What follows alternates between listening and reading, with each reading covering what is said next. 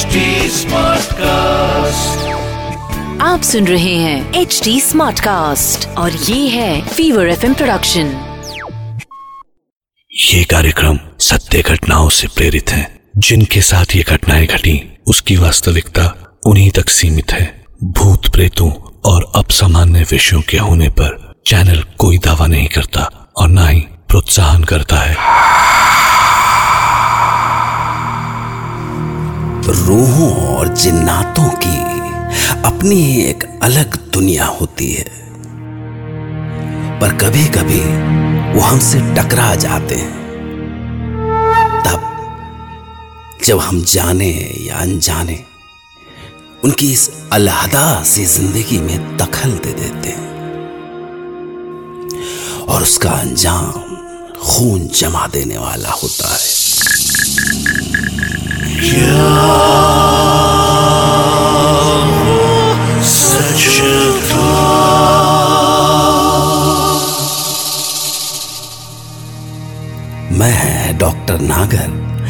आज आपके सामने कुछ ऐसी ही कहानी लेकर आया हूँ। यह कहानी मेरे एक खास दोस्त फरमान की आँखों के सामने घटी। तो चलिए, उन्हीं से सुनते हैं उनकी ये आप बीती। जब मैं छोटा था ना, तब मेरे घर में सब मुझे राजा के नाम से बुलाया करते थे। हमारी फैमिली सहारनपुर में रहा करती थी। पर अक्सर गर्मियों की लंबी छुट्टियों में हम हमारी फैमिली के साथ अपने रिश्तेदारों के पास सरसावा चली जाया करते थे। बस वहाँ पहुँचने के बाद तो हमारा एक ही काम हुआ करता था। सुबह सुबह बैट बॉल लो, निकल जाओ, जम कर क्रिकेट खेलो और फिर दोपहर को खाना खाने के लिए घर लौट आओ। उस दिन भी मैं अपने दोस्त बबलू के साथ निकल पड़ा। मैदान के रास्ते में काफ़ी लंबा यूकेलिप्टस जंगल का एक बहुत बड़ा स्ट्रेच पड़ा करता था। इन्हीं घने पेड़ों के बीच में एक जगह पे गाँव वालों का कब्रिस्तान हुआ करता था। वहाँ सारी कब्रें कच्ची थी, यानी छोटे छोटे टीले जैसी, जिसके बारे में लोग कई तरह तरह की बातें किया करते थे। नेचुरली हमें भी इस कब्रिस्तान से दूर ही रहने के इंस्ट्रक्शंस थे। पर बचपन की मस्ती में बड़े बूढ़ों की बातें कहाँ समझ में आती है यार? इसलिए शॉर्टकट लेकर हम कब्रिस्तान के बीच में से ही जाया करते थे। उस दोपहर भी हम लोग और दिनों की तरह खेल के उधर से ही लौट रहे थे। जून की दोपहर थी और हवाएँ और उनसे उड़ती सूखी पत्तियाँ अजीब सी आवाज़ें कर रही थी।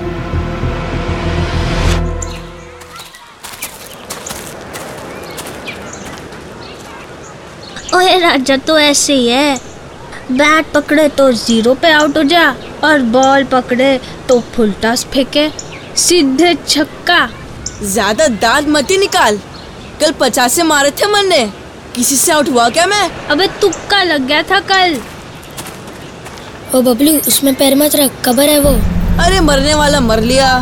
अब यहाँ थोड़ी सो रहा वो। अबे तेरे पीछे भूत। हाँ, कहा? अबे देख कैसे फूक सरक गई इसकी। देख भाई पैंट तो ना गिल्ली हो गई।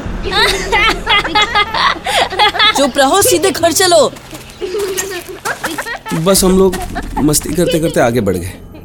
और गाँव के पास पहुँचे तो सब अपने अपने घरों की ओर निकल गए। अब बस मैं और बबलू साथ थे। अभी हमें चलते हुए कुछ देर हुई होगी कि तभी अचानक जैसे पीछे से किसी ने आवाज़ दी। बेटा हुक्का पिला दे। हमने पलट के देखा तो वो झुकी कमर वाला कोई बहुत बूढ़ा सा आदमी था। बब्बा दीख ना रहा हम छोटे छोटे बाड़क है। कहा से लावेंगे हुक्का? एक काम करो पापा दादी से बोलो दादी से। वो पिला देगी हुक्का तुम्हें। बबलू ने उसे झिड़का और हम घर की ओर चल दिए। अभी हम कुछ ही कदम आगे बढ़े होंगे कि फिर से वही आवाज़ सुनाई दी। अरे बेटा हुक्का पिला दे। हम पलटे। तो मैंने देखा वो वो बूढ़ा सिर्फ़ बबलू की ओर देख रहा था। उसे घूर रहा था। जिस तरह वो उसे देख रहा था मुझे डर लगने लगा। मैंने बबलू से कहा ओए बबलू तेज चल। मेरे को ना कुछ गड़बड़ लग रही। और फिर हम तेज़ी से एयरफोर्स की फेंसिंग के नीचे से घुस के गाँव की ओर बढ़ गए। पर एक बार फिर से वही आवाज़। बेटे हुक्का पिला दे। इस बार तो मेरा बदन ठंडा हो गया। इतना बूढ़ा आदमी जिसकी कमर झुकी हुई है इतनी आसानी से फेंस पार करके कैसे आ गया? और जितनी तेज हम चल रहे थे उसकी बराबरी वो कैसे कर सकता था? मैंने बबलू का हाथ कस के पकड़ा और उसे लगभग खींचता सा गाँव की ओर दौड़ पड़ा। अरे क्या हो गया तुझे? बुढ़े से डर रहे तू? पीछे मत देख बबलू। ये वही कमल वाला लग रहा है मेरे को। तभी मुझे एहसास हुआ कि जैसे बबलू का हाथ बुरी तरह दब रहा बबलू अरे तेरे को तो बुखार हो रहा है। कैसा जल रहा है तेरा हाथ? अरे कोई बुखार बुखार ना है मुझे। बुखार तो बबलू के पास भी ना फटकता बबलू चाहे ऊपर से कुछ भी नहीं बोल रहा था। पर अब तक वो खुद भी बहुत डर चुका था। मैं जानता था कि वो जो भी है मेरा नहीं बबलू का पीछा कर रहा है। क्योंकि वो सिर्फ़ बबलू को ही घूर रहा था। मैंने मैंने बबलू का बुखार से तपता हुआ हाथ और कस के पकड़ लिया और तय कर लिया कि कुछ भी हो जाए, मैं मैं बबलू का हाथ किसी कीमत पर नहीं छोड़ूँगा। और हम घर की ओर लगभग भाग ही रहे थे, पर अभी भी- वो आवाज़ हमारा पीछा छोड़ने को तैयार नहीं थी।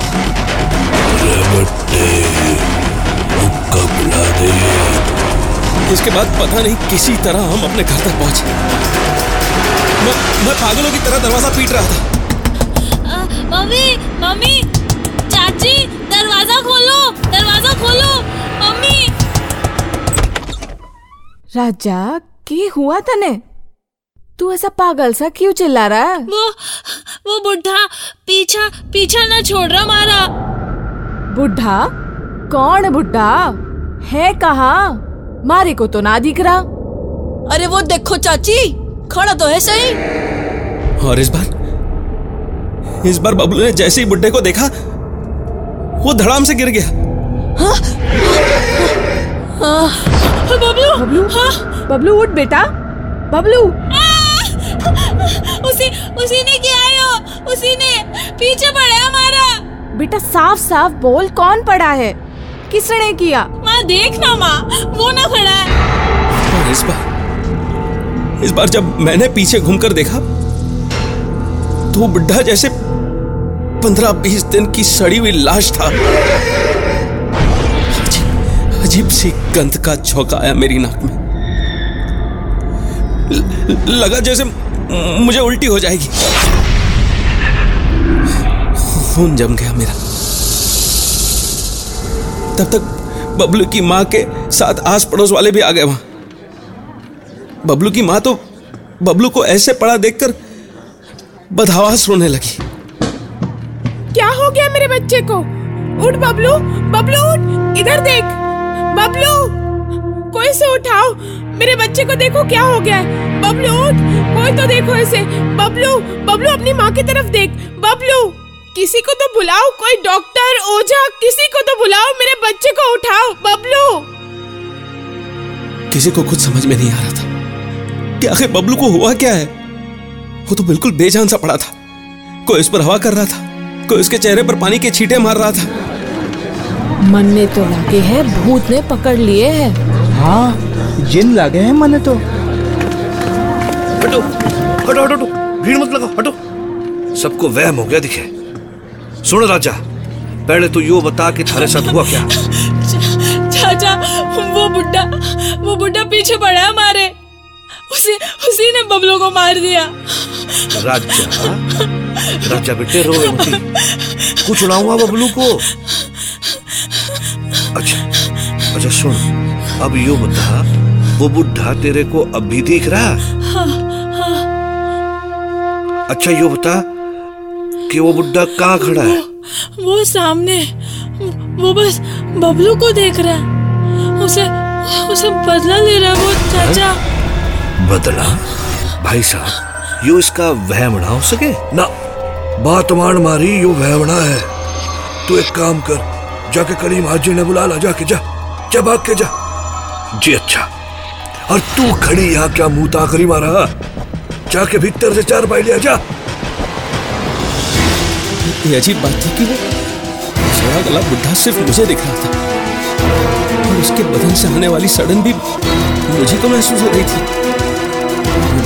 चारपाई लेकर बबलू को उस पर लिटाया था कि सामने से सामने से कलीम हाजी हमारी ओर भागते हुए नज़र आए। और अभी वो हमारी ओर भाग ही रहे थे कि तभी ऐसे लगा जैसे जैसे उन्हें ज़ोर का झटका लगा और वो, वो, वो बस गिरते गिरते बचे। पर वो जल्दी ही संभल गए और और उन्होंने तुरंत अपने झूले में से एक तावीज निकाला और और कुछ बड़बड़ाने लगे। मैं समझ गया कि उन्होंने बुढ़े को देख लिया है। क्योंकि वो लगातार उसी की ओर देखकर बड़बड़ा रहे थे। तभी वो बुढ़ा अजीब सी आवाज़ें निकालने लगा। इस पे कलीम हाजी चिल्लाए कौन है तू? कहाँ से आया है तू?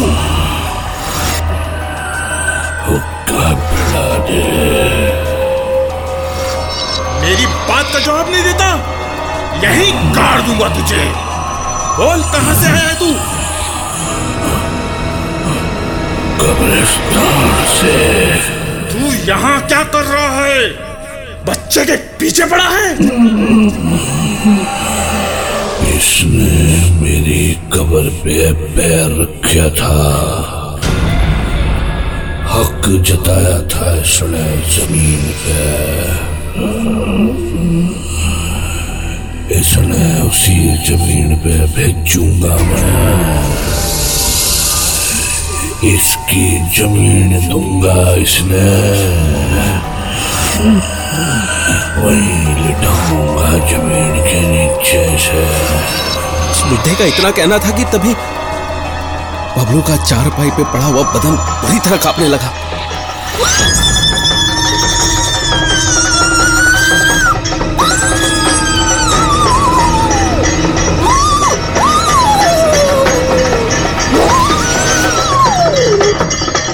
और तभी तभी कलीम हाजी ने ज़ोर ज़ोर से चैंटिंग शुरू कर दी। जैसे जैसे वो बड़बड़ाते जा रहे थे बुढ़ा गुस्से से जानवरों सी आवाज़ें निकालने लगा।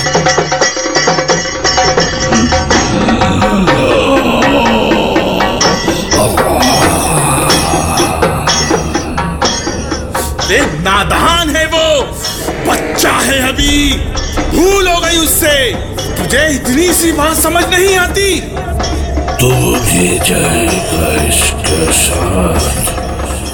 तू मुझे मारेगा। मुझे। मार सके तो मार। पर बच्चे का पीछा छोड़ दे। छोड़।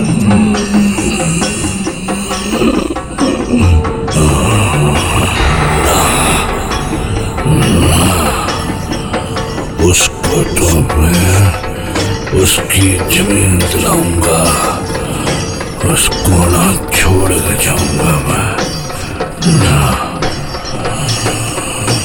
पर कलीम हाजी ने उसकी एक बात नहीं सुनी। उसे कोई जवाब नहीं दिया। बल्कि उन्होंने और भी ज़ोर से चैंटिंग शुरू कर दी। इस पर बुढ़ा और ज़ोर से चीखने लगा। और बबलू का बदन ऐसे कांपने लगा कि कि अब चारपाई धड़ाम धड़ाम की आवाज़ के साथ ज़मीन से टकराने लगी। या नादे आलिया मजरुल अजाइब तोजरी हूँ।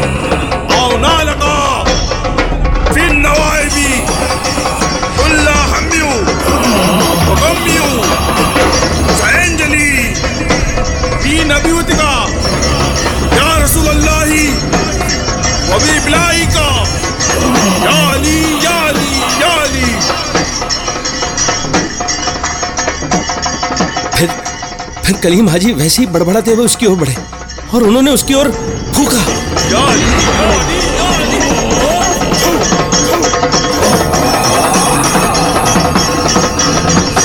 और अगली मिनट का सड़ा गला बदन जैसे गायब हो गया Vanished.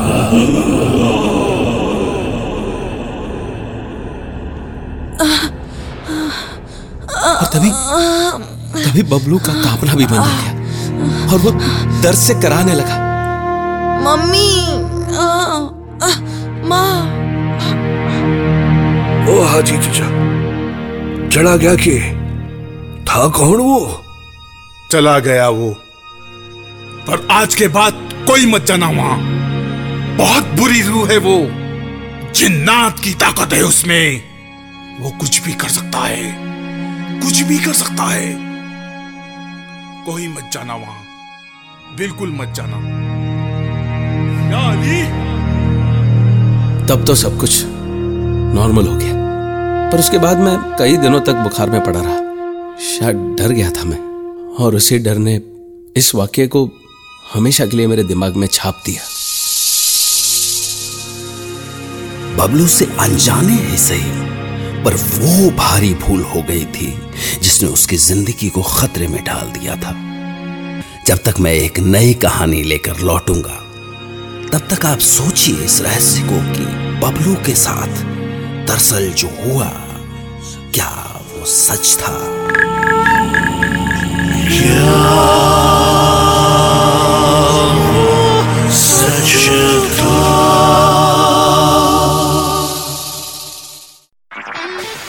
सुन रहे हैं एच डी स्मार्ट कास्ट और ये था fever FM production H smart cast